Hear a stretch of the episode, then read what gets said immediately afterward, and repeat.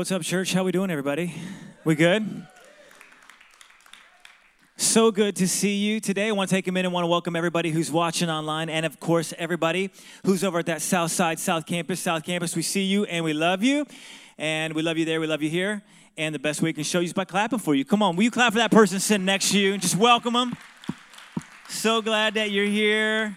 What a beautiful day it is here in Kansas City. We, uh, man, just love the fall, just soaking it up. It's pumpkin season, pumpkin spice latte season, pumpkin patch season, pumpkin donut season.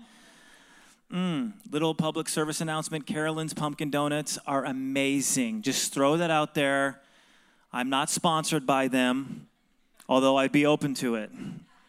So, anyways, um, Hey, I want to take a minute. We are just in a, uh, a great season of our church. God is just pouring out his spirit in a powerful way and he's reaching people. He's bringing people in. Last week you know we had baby dedications and so if you were here it was just amazing just the cutest sunday of the year with all the babies. And sometimes you'll be at one service but you might not see the other one so you're like oh what's happening? Uh, at both services between both services we had 36 babies get dedicated last weekend. Isn't that awesome church? Come on Love it. Love how God's blessing families and strengthening families, and He's bringing people home to faith, and it's stinking exciting. If you believe it, say, I do. Yes, yes. All right. Well, hey, we're in a series uh, on the book of Nehemiah. We're going to be in Nehemiah chapter 2. So if you have your Bibles, I want to encourage you to turn there to Nehemiah chapter 2. Nehemiah is in the middle of the Old Testament, which is the first two thirds of the Bible. All right. So if you have your Bibles, turn there. And uh, if you have your phones, just pull it up on your phones. We're going to be looking at Nehemiah chapter 2. And what, what Nehemiah is, it's a great book in the Old Testament, written by a guy who sees a lot of brokenness and does something about it. And that's why Nehemiah, Nehemiah matters for us today. Because how many of you know we live in a world full of brokenness? Like, how many know you don't have to look very far to see a lot of brokenness in the world? Like, you don't have to look very far in your own life. Come on, somebody to see some brokenness. And Nehemiah is all about seeing brokenness and then partnering with God to bring about restoration in the midst of that brokenness. So it's a very relevant book. It's got a lot of things to say to us today. And so we're we're jumping in. Uh, and we're learning from it. last week was a great week. If you missed I want to encourage you to go online, check that out. We laid the foundation for it. We'll be referring back to it in just a second. But when you approach Nehemiah or really any book in the Bible, it's important to understand the context. We, I like to say this context is king. Everybody say, context is king.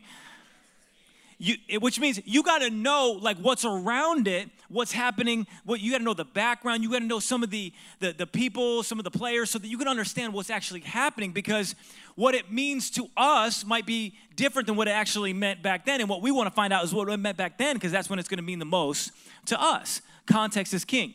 And what made me think about that reality this week is when I was driving down 435. I was heading to Kansas, and I saw this billboard, and I just thought this is a perfect example of context is king because I'm pretty sure when they put this billboard up, it meant something different than what it means today. Come on, somebody. If you haven't seen this billboard, here it is. You can't see that. It says switch to a winning team, and it's got Patrick Mahomes. Where it's like, please don't switch to a winning team, Patrick. Please stay right here on the losing team that you're on, at least for a few more weeks. Context really matters. And so, the context of this book is that the nation of Israel is in captivity. They were in Jerusalem, but they, they came and they got captured, and they're in captivity. They're in exile away from their home, which is Jerusalem. And they want to get home. And there's this guy named Nehemiah, and he is a cupbearer to the king. This is a great job, okay? If you're gonna be in exile and you're not gonna be uh, home, this is a great job because you're cupbearer to the king, which means you taste everything the king tastes before he tastes it. All right, I mentioned last week is what I like to do with my kids at Andy's. You know, when the when the when the custard's coming through, I just taste all of it just to make sure it's not poison. I just love my kids that much. That's Nehemiah's job. So he's eating the best of the best. He's eating amazing steak, cooked medium rare, well seasoned. He's eating, he's eating some barbecue chicken. Come on, somebody. He's eating, he's eating great desserts. He's eating, maybe I don't know if they had coffee back then, but he's eating organic, fair trade coffee and it tastes amazing. And so he's getting a chance to have all of the best food before the king has it. Not only that, but he travels with the king. So he'll go to exotic locations as the king moves around. He gets to live in a great palace. He would, he, would, he would sleep in quarters that were close to the king to keep him from being assassinated. So he was available all the time. And, and he was able to advise the king. So so he would be able to influence the king on different matters. And so he had a great job. But his heart is in Jerusalem. And this is what we talked about last week. His heart is in Jerusalem because he knows that this is where God is going to bring the Messiah. From the beginning of time, from the very beginning of all creation, God said, I will make all that is wrong with this world right again. There will be one that comes to punish the enemy and to restore justice to all of mankind and that one will come and he will do all of this in Jerusalem. And so they're waiting for Jerusalem, they're waiting for Messiah. And Nehemiah knows that this is all part of God's plan. Now, here's what's important about this. And I thought about this uh, this week that when we talk about vision, we do a vision weekend every year. And the verse we use every year for it is Proverbs 29 18. And it's this if people can't see what God is doing, they stumble all over themselves. So if you can't see what God's up to, your life doesn't make sense. You continue to stumble, you continue to trip over yourself. But when they attend to what he reveals, when they see what God is doing, when they see what God is up to, when they see what how God is bringing all of this together, when they attend to what he reveals, they are most blessed. That is what is happening with Nehemiah. Okay? Nehemiah is seeing God has a heart for Jerusalem. God wants to restore Jerusalem, and I want to be a part of doing that. So, how can I partner with God? And so, we saw this last week. He starts to pray. The, the idea last week was hurry up and wait. That's what he does. He sees a need, he's a man of action, but he, instead of rushing in and fixing the problem right away, he does the most important thing, and that's stop and pray. He's going to pray God's will into existence, all right? So that's what he's doing. And he's caring for the things God cares about, and he's praying for the things God cares about. That's what we looked at last week. Chapter two, we're coming to this week, and we're going to pick this up. And what we're going to see is that all God is going to do this, although God is going to do this, it's not going to be one like miraculous act. It's going to happen brick by brick. Everybody say brick by brick. That's how it's gonna happen. It's gonna be one brick on top of another, on top of another. Still today, that's how we build brick structures. You like I have seen like them like do some like uh, roads in brick that they can lay them all at the same time. You know, it's pretty amazing. But when you're stacking brick, you have to go one on top of another, on top of another, on top of another. You can't put the top one up until the bottom one's there. And that's how Nehemiah is going to do this. That's how we build a life on God. It's one brick at a time. And we see this in Nehemiah chapter 2. It's a powerful passage, and it's going to inspire us and transform us today. So if you're ready to jump in, say, I am. All right, Nehemiah chapter 2, verse 1 says this In the month of Nisan, in the 20th year of King Artaxerxes, when wine was brought for him, I took the wine and gave it to the king. I had not been sad in his presence before. Okay, pause, put a pin in that. What's happening? He's he's telling us he's sad for the first time. But he's never been sad before. So Nehemiah has this life of professionalism. Nehemiah has been a professional. He's been consistent.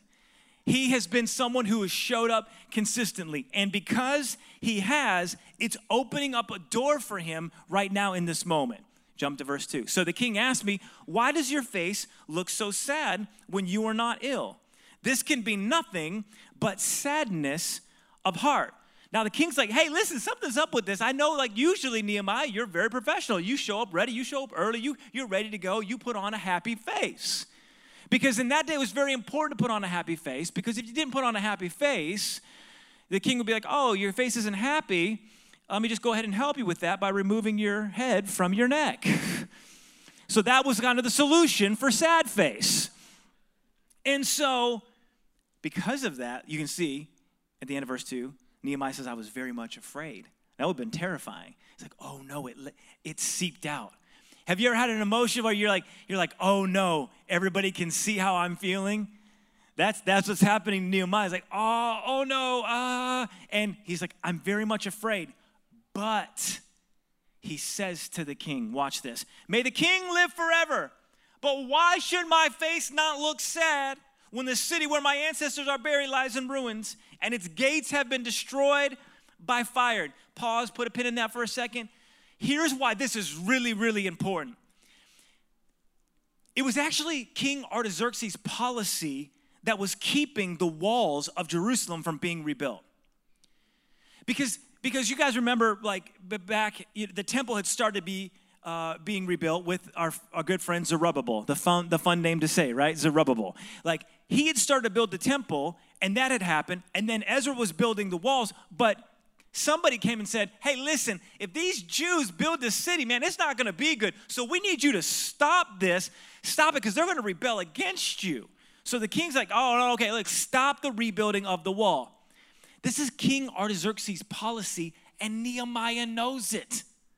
So not only is he having a sad face when he needs to have a happy face, he's basically saying, King, I don't like your policy. This is crazy. If he didn't deserve death now, he was definitely going to get it. Or before, he's gonna, definitely going to get it now. Watch this. But the king says to Nehemiah, What is it you want? Everybody say, Wow. Well, that wasn't very like excited, everybody. Everybody say, wow. wow. Yeah, that's what we should say when we read it because that's crazy. Like that, you shouldn't get that result. But God's working, God's doing some stuff. So then he prays to the God of heaven. We actually don't even know the prayer Nehemiah prays. It's one of those little shotgun prayers I like to call it, right? Have you ever prayed a prayer like real quick, like? When you're like, oh God, Jesus, Father, Holy Spirit, everybody, angels, everybody who's there, anybody who's listening, I just need you. Help me. That's what he does. That's what he does. And I answered the king, If it pleases the king, and if your servant has found favor in his sight, let him send me to the city in Judah where my ancestors are buried so that I can rebuild it. Then the king, with the queen sitting beside him, asked me, How long will your journey take? And when will you get back? It pleased the king to send me.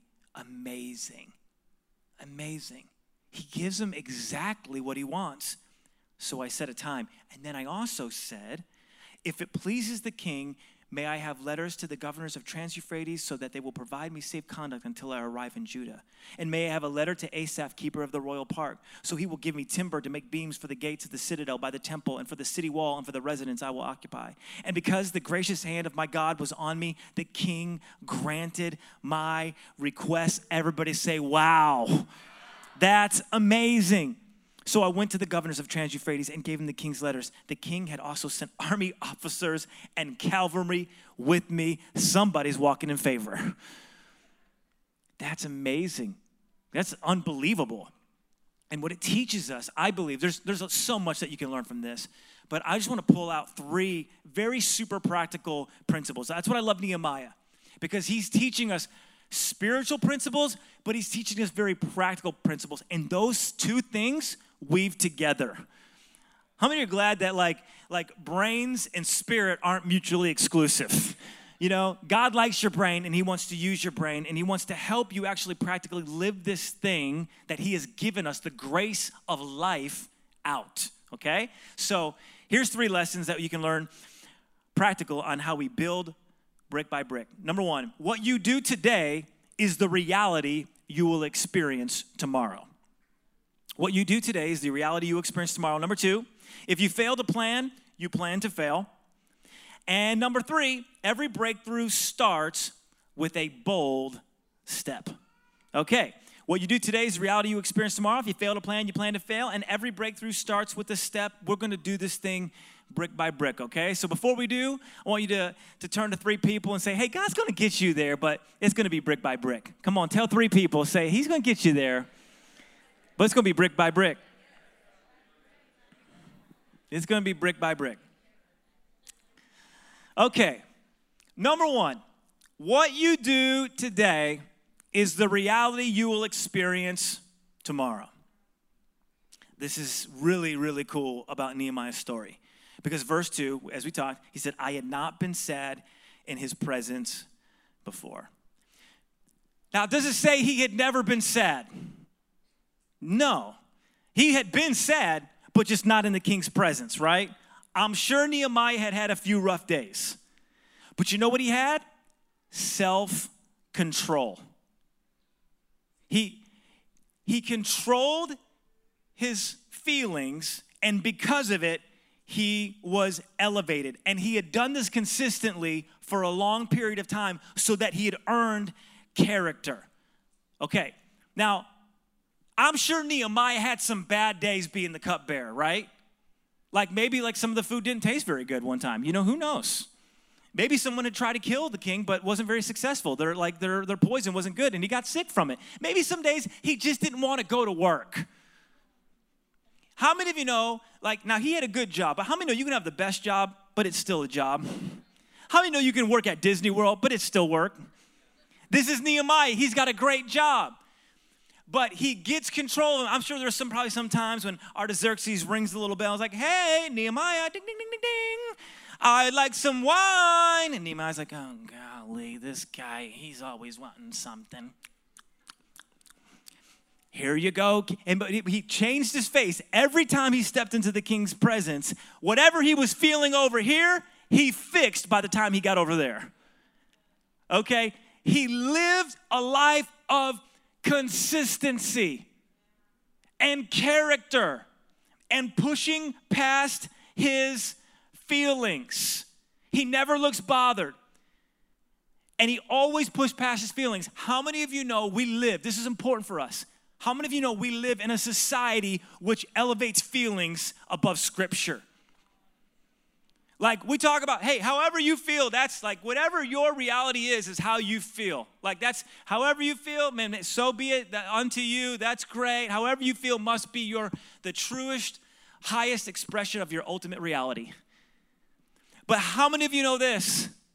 Feelings lie. Feelings betray us. I may feel like McDonald's is a healthy option, but it doesn't mean that it is. I may feel like I can fly. I may feel like I'm Peter Pan, but if you know I go off on uh, top of my roof and I take a jump, gravity's gonna win. I may feel like I'm the president of the United States. Maybe I just go down to Washington. I'm like, I think I might just try to run in this thing for a change. You know, let's go. Let's. And I walk into that White House. How many know I may feel like the president? I'm gonna be tackled and put in prison. Like that's just how it goes. Your feelings will betray you. And Nehemiah consistently pushes past his feelings and it earns him something that is more valuable than all the wealth in the world. It's a good name. It's a good name. That's what King Solomon says in Proverbs 22 a good name is more desirable than great riches. To be esteemed is better than silver or gold. We see this get played out on a weekly basis, don't we? You know, it just seems like it's, uh, it's every week there's someone else who's lost their good name. They may have had a lot of money, they used to have a lot of influence, but because they betrayed that, now they've lost it all, and now they don't have a good name. A good name is more desirable than great riches because Nehemiah has a good name. When the king sees that he has a sad face, he's like, That's unusual. You've had a track record of consistent character. What's going on?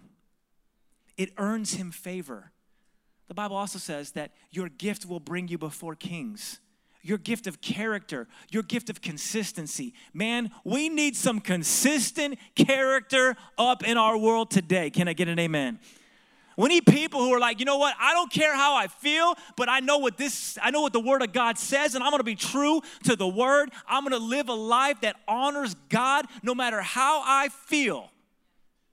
And that is gonna earn a good name, and that good name is gonna take you places. It may take you to the place where God can use you to accomplish his purpose. And also, a bad name can keep you from the place that God wants for you. So that's why it's important for us to think about the reality we want to experience tomorrow. So people like, oh man, tomorrow, man, oh, tomorrow's gonna be amazing. Five years, 10 years, I'm gonna have my stuff together. It's gonna be awesome. I'm gonna be organized. I'm gonna be consistent. I'm gonna love my spouse. I'm gonna, I'm gonna be amazing. In five years, it's gonna be awesome. I hope that's true, but you know how it will be true? Is if you start living that today. The seeds you sow right now are the seeds, or are, is the harvest you will reap tomorrow. The life you live right now is the life you will reap tomorrow. Your now matters because yesterday's yesterday's decisions are what you are reaping today. Isn't that true? Now, some of you, some of you like, man, that's kind of hard though. Some of you like, yeah, and that really stinks. Here's the good news about that as it relates to yesterday. No matter how bad your yesterday was, God can change it, He can redeem it, and He can bring you to a new place.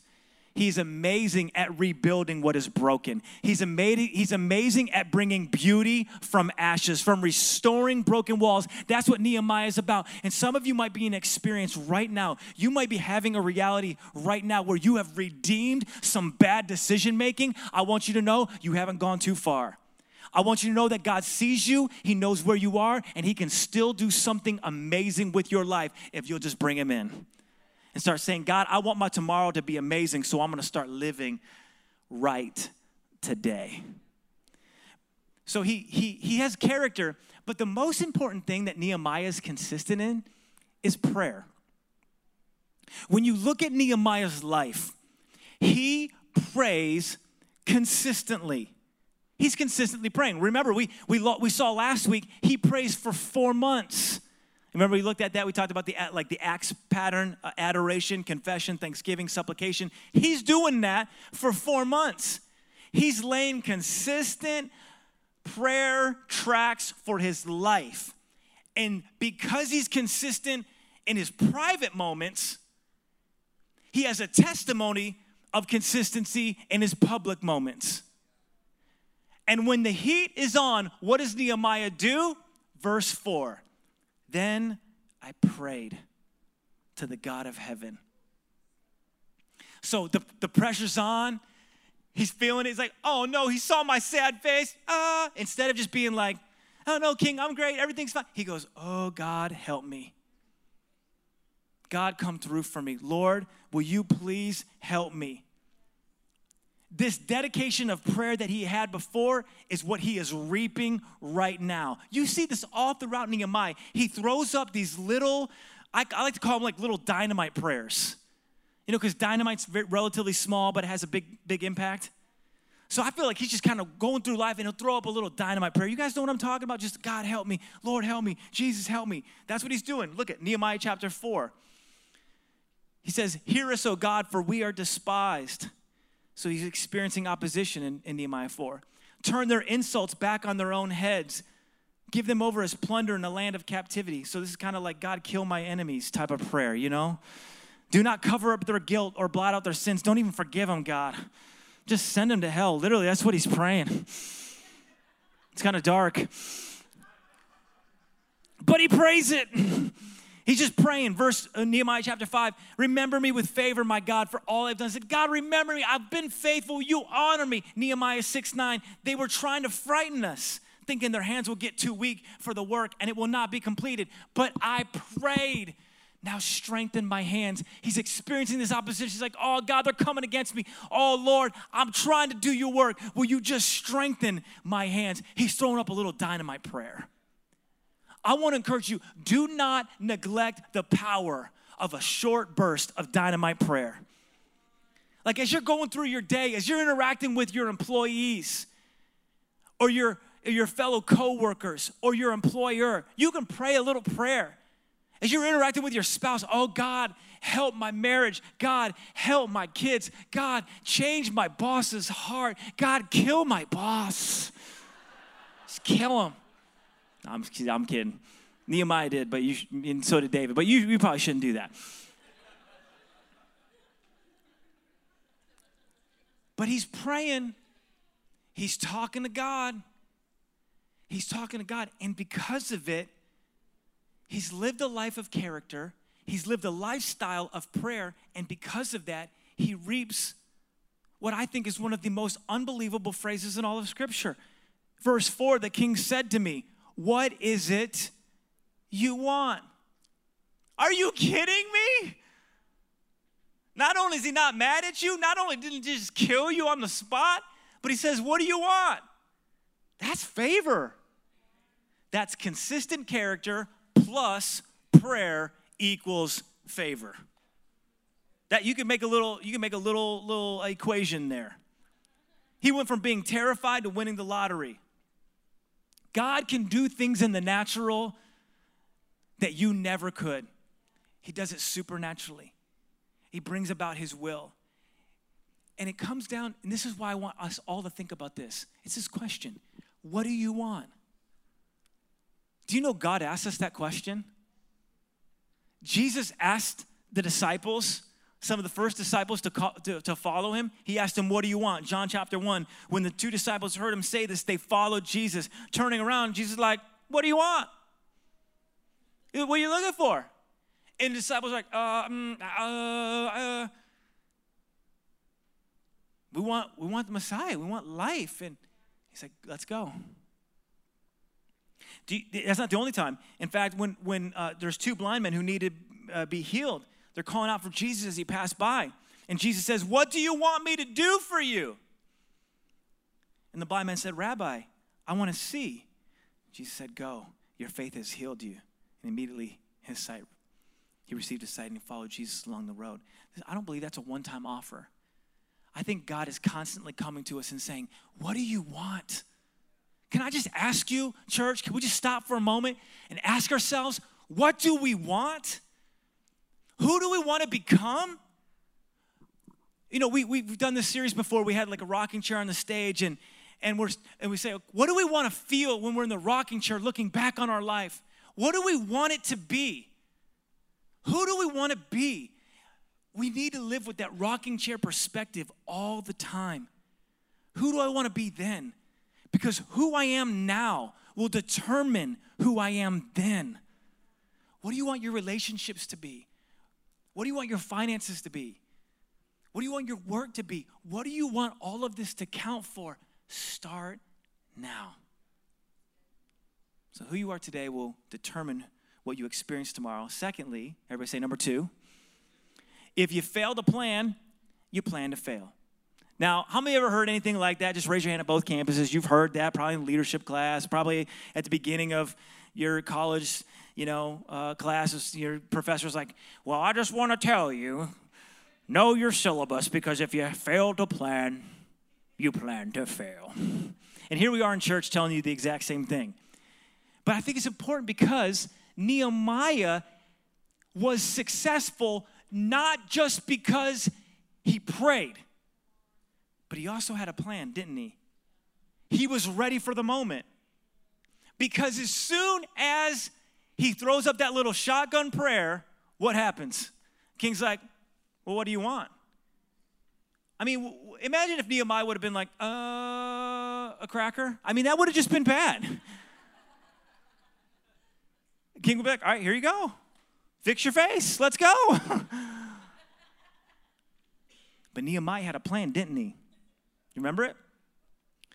I also said to him, If it pleases the king, may I have letters to the governors of Trans Euphrates so that they will provide me safe conduct until I arrive in Judah? And may I have a letter to Asaph, keeper of the royal park? While you're at it, can I have the can I have some timber to make beams for the gates of the citadel by the by the temple and for the city wall and for the residence? I need a house.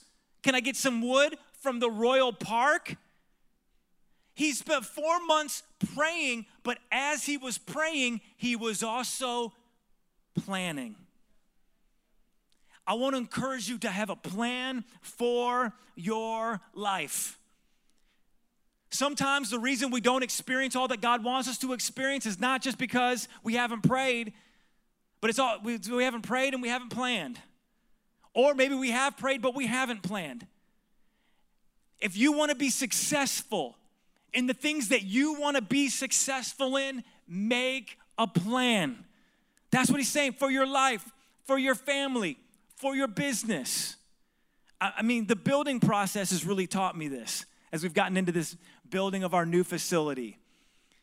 You know, because like this was back in March, we, we went through the merger and then we started talking with architects, and I was like, you know, how, uh, you know, let, us talk this through. I was like, okay, let's build this out. And they're like, yeah, the, the, the design process is probably gonna take like three months. I was like, three months? It's already a church. What else do you need? I mean, we're gonna move some things around, but it can't be. I mean, I mean, paint some, you know, we'll pick the paint colors. Can't we do this in one meeting? Maybe three hours? Let's make it an all day meeting. Can we shorten this process? Turns out when you start messing with things, everything affects everything. So you start moving the walls. You're like, oh, well, now you're gonna need more structural support. You start raising the ceilings. Now that affects uh, fire suppression and, and air handling. And, and, and they were like, man, we really want this building to be secure because, you know, like structurally, because, you know, apparently that matters when you have people in it, you know. And so, um, sort of like, hey, you're moving this wall. We're gonna have to d- dig down 20 feet deep and we're gonna have to put this pier in and it's gonna be structures. I mean, this building is gonna be the strongest building in Lee Summit. I just want you to know this. Steel is everywhere. So if you're in a storm, just come to our new church, all right? Because this is going to be rock solid. Tornadoes won't stand a chance. F5 tornadoes just going to come up and be like, no, we give up. We're done. Just can't. Building's too strong. It, it takes time, though, to design it out. It takes time to design your life the way you want it to go. Maybe you're struggling with something. It's not because you haven't prayed about it, because you've prayed about it. Maybe you're struggling with the same thing you've struggled with for a long time. And you've prayed with, you've prayed, but you haven't planned. Maybe that temptation keeps messing you up because you haven't planned a way to get out. You haven't planned for accountability. You haven't planned to be in a group where you can get a support structure where people can encourage you. You haven't, you haven't planned to get counseling. You haven't planned to, to grow yourself with reading books and, and developing your personhood. Sometimes, I would say Nehemiah is saying all the time if you want the best result, you pray and then you also plan. Maybe some of you, God is speaking to you about making a plan, a plan to step your game up a plan to get more involved, a plan to reach your neighbors, a plan to get in a group, lead a group, multiply your group. If we fail to plan, we plan to fail. And here's the best thing about that idea. And it's that as you make a kingdom plan, you can be encouraged that you're always a part of a bigger plan. That's the idea of Nehemiah. Because what, what's happening in the background is Nehemiah is just taking, he's just stepping in to his place in history. He's just stepping in and stepping up. He's stepping into the giant plan of God. Look at this. It's, it's, you can see it in this verse. And because the gracious hand of my God was on me, the king granted my request. Who ultimately brought about the favor that Nehemiah experienced? God. It was God. God working behind the scenes. God bringing about this amazing plan that, that that's happening and Nehemiah's experiencing. God's heart was for Jerusalem to be restored. Nehemiah is just stepping in to his place in history. I want to encourage you with this God has a plan for your life. God has a plan for your life. He wants you to step in and step up to what He is doing in our city. I really believe that. God is rebuilding people's lives. He wants to use you to be a part of it. He's given you gifts, He's given you talents, He's given you resources, And you have a chance to step up and step into what God has. But if you don't plan for it, you may not do it. Maybe before you leave today, you say, God, I'm going to make a plan to do what you're calling me to do. Just open your heart to Him, He will speak to you. And it culminates all with this idea of taking a bold step. You can see this. Every breakthrough starts with a bold step. That's the third thing that we see. I think this I think it's not enough to pray and not plan. I also think it's not enough to plan and not pray. But I think it's actually not enough to pray and plan. There's one more key ingredient. You got to take that step when it opens up. You got to take that step. Because look at this in verse 2 of Nehemiah. I was very much afraid, but I said to the king. I looked up very much afraid in the Hebrew. Do you know what it means? Very much afraid.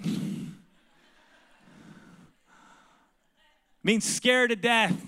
Means terrified. This is kind of like your life is flashing before your eyes. Why? Because he's attacking the king's policy. Like he's coming right at him. This is not this is not a democracy. See, we're very used to speaking truth to power and letting them letting the people know what we think. Not in that day.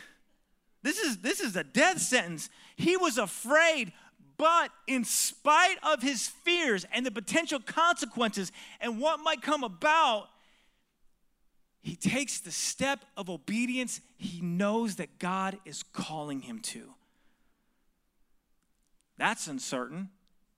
But that's not that's just the first step of uncertainty. As he gets ready to move into this whole thing, as he starts starts going to Jerusalem, it's one uncertainty after another. As he starts rebuilding, we know that he's going to experience opposition. He doesn't know any of all that is going to happen. He doesn't know how hard it's going to be. He's leaving the palace life. He's leaving palace life for uncertainty, and yet he's excited about it because he knows it's God's heart. If you want to step into all that God has for you, it's going to require you taking a bold step, and that step may be very hard. I, I, mean, some people, like when they talk about Christianity, you know, like, oh man, God will never give you more than you can handle. Like, man, no, this is too much. You got too much on your plate. This is doing too much, it's too busy. And God's like, What? Where are you getting that from? Because I'm pretty sure, like, every person throughout the Bible who was used by God had more than he could handle, including the Son of God, who got to a point where he's in the Garden of Gethsemane. He's like, going to the cross, getting whipped, getting beat, having the Father turn his face are you sure about this? If there's another way, can we go another? No. Nevertheless, not my will, but yours be done. See, when you're willing to take that bold step, that's when you experience your victory. You pray, you plan, and then you step. And it's bold and it may be difficult. God may be calling you to do something you've never done before. I, I mean, it maybe maybe it is as simple as being a part of a group and you've been fighting God on this. God's like, I want you to be a part of a group. I don't need a group. Yes, you do. Get in a group. We all, all of us need people in our lives. Maybe God's calling you to step, maybe God's calling you to step into leadership. Maybe here at the church. Maybe it's one of our outreach teams. Like, man, I've never done that before. Or maybe, maybe God's, some of you, God's calling to preach the word. And you're like, yeah, but would you know? Do you know my life? Do you know where I've come from? God does, and He still likes you, and He's still excited about calling you to what He's calling you to. But you got to take that bold step. You got to take that bold step saying, God, I'm willing to do what you want me to do. Success is found in the step. That's success. Is saying, all right, that's what you're calling me to. Let's go. You won right there, just by stepping. It's not the result, it's the step of obedience. That's where the blessing is. Nehemiah does that. And God uses him to fulfill the kingdom of God. And we've been talking about this idea, right? Even with Esther, we looked at Esther, where Mordecai says to Esther, Hey, if you don't do this, hey, God's gonna do this. God's gonna raise up relief from someone else. But maybe, just maybe, you've come to your royal position, this opportunity that you have right now, this place, in this church, in this city, at this time, for such a time as this. I can't control the future. I can only do my part in what God is calling me to do today. And when you do that, God's going to honor you, He's going to bless you. When a, well, I can't say my favorite movie. I've only seen this movie one time. But it's a movie called We Bought a Zoo. Anybody, just both locations, ever see that movie? Okay. The movie came out se- several years ago, but it came out at a time like uh, when we were, we were getting ready, we were praying about planting this church.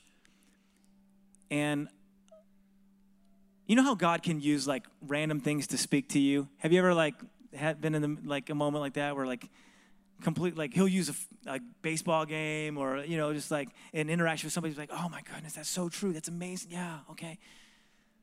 Sometimes you know god will do that with like a, a tv show or a movie for me and we're watching this and it's all about like they buy this zoo okay? So they're like they take this step and it's like oh we're to do this we're to live for something we're to live for animals you know it's to be amazing and so they're going to buy this buy this zoo and he says something that like I was watching this movie and like the whole time, like I'm praying about like taking a step and planting a church, and I'm crying, and Jen's looking at me like, "What's wrong with you?" And and he says something. I was like, "That's such a powerful idea." He says, "You know, sometimes all you need is 20 seconds of insane courage, just literally 20 seconds of just embarrassing bravery, and I promise you, something great will come of it."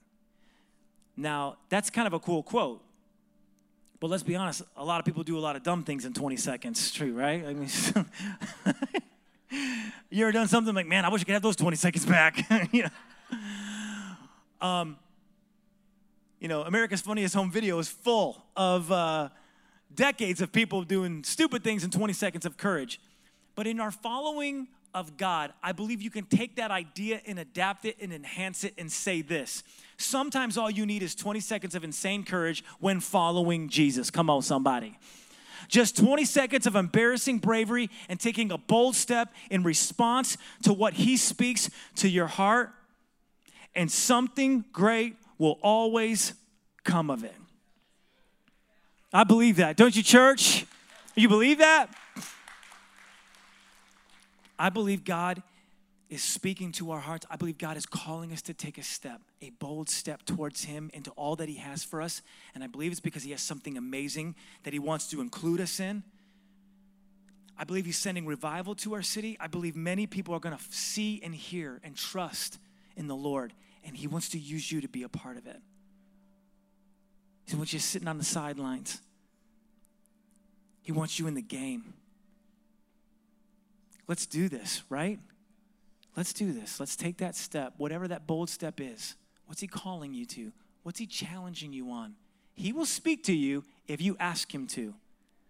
Just like Nehemiah, he heard the prophecies of Isaiah and said, I'm going to do something about this. Let's rebuild this city. I think we can say the same thing, amen? Let's rebuild this city in Jesus' name.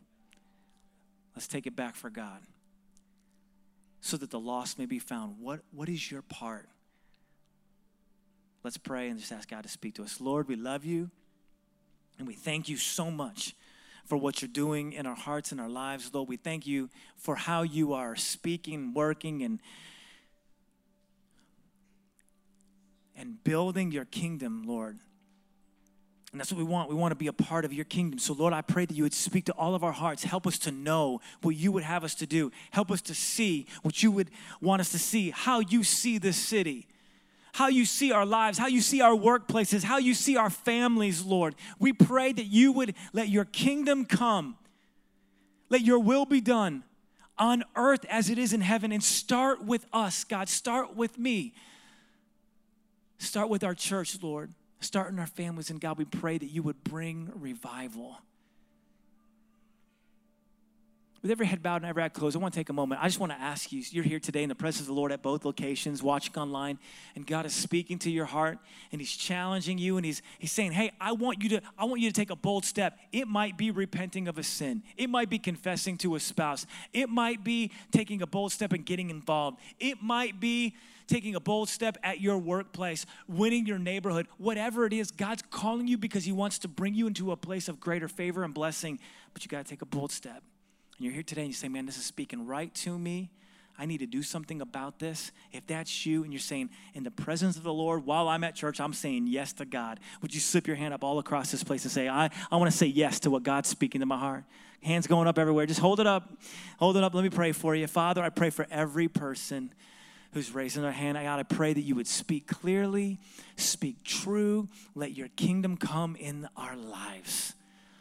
Lord, as we take bold steps for you, Lord, we pray that we would hear your voice clearly, that we would walk in obedience to you, and that God, by your grace, we would change this world for Jesus Christ.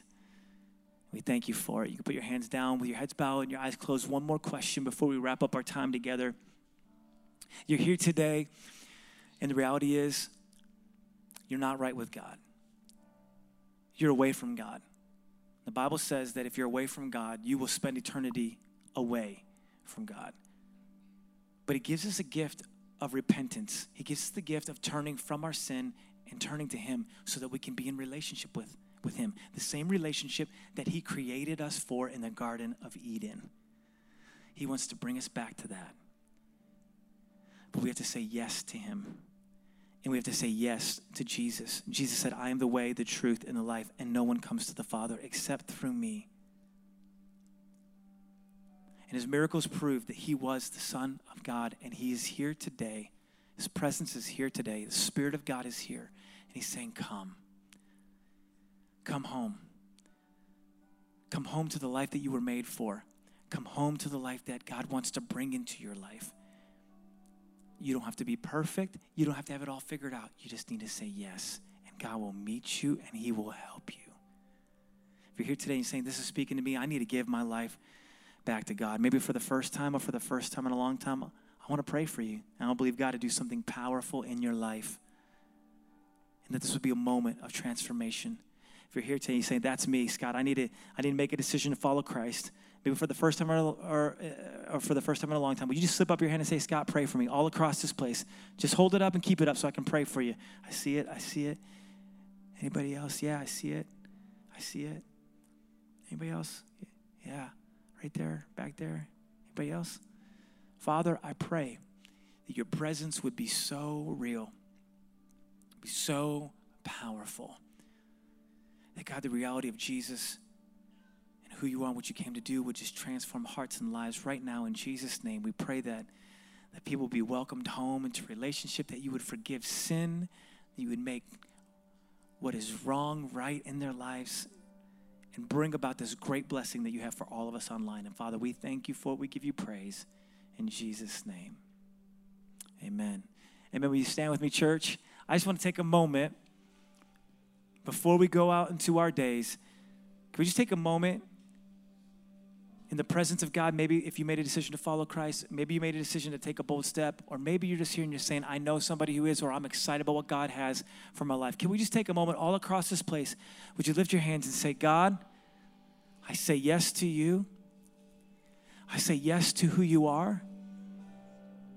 And I believe in faith that you are going to bring about what you have spoken to my heart. And so, Lord, I'm going to trust the word. I'm going to trust the truth. Let your kingdom come. Father, we love you. We praise you. In Jesus' name, let's worship.